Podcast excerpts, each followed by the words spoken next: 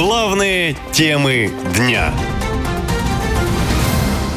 Дрон или поломка. После серии взрывов в Туле пропал свет.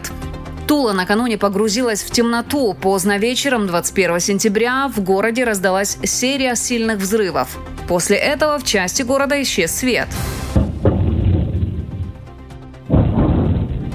Местные журналисты сообщили, что почти пять тысяч человек, в том числе полторы тысячи детей, остались без света. Об этом со ссылкой на информацию городской диспетчерской службы сообщило агентство РИА Новости.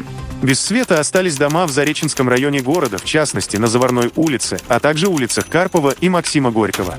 В правительстве Тульской области, как пишет ТАСС, предположили, что громкий звук, который жители слышали перед отключением электричества, мог произвести перешедший на сверхзвуковую скорость самолет. Хлопки, которые слышали жители пролетарского округа города Тулы, предположительно явились следствием перехода самолета на сверхзвуковую скорость.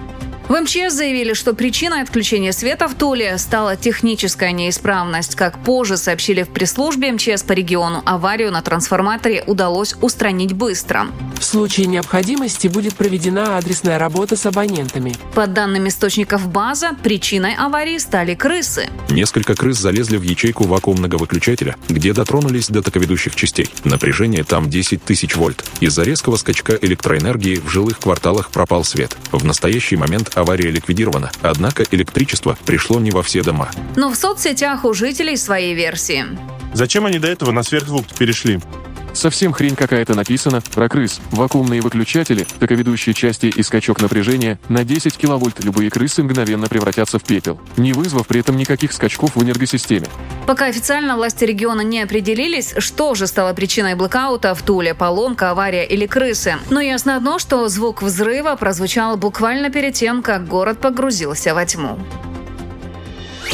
Наша лента. Коротко и ясно.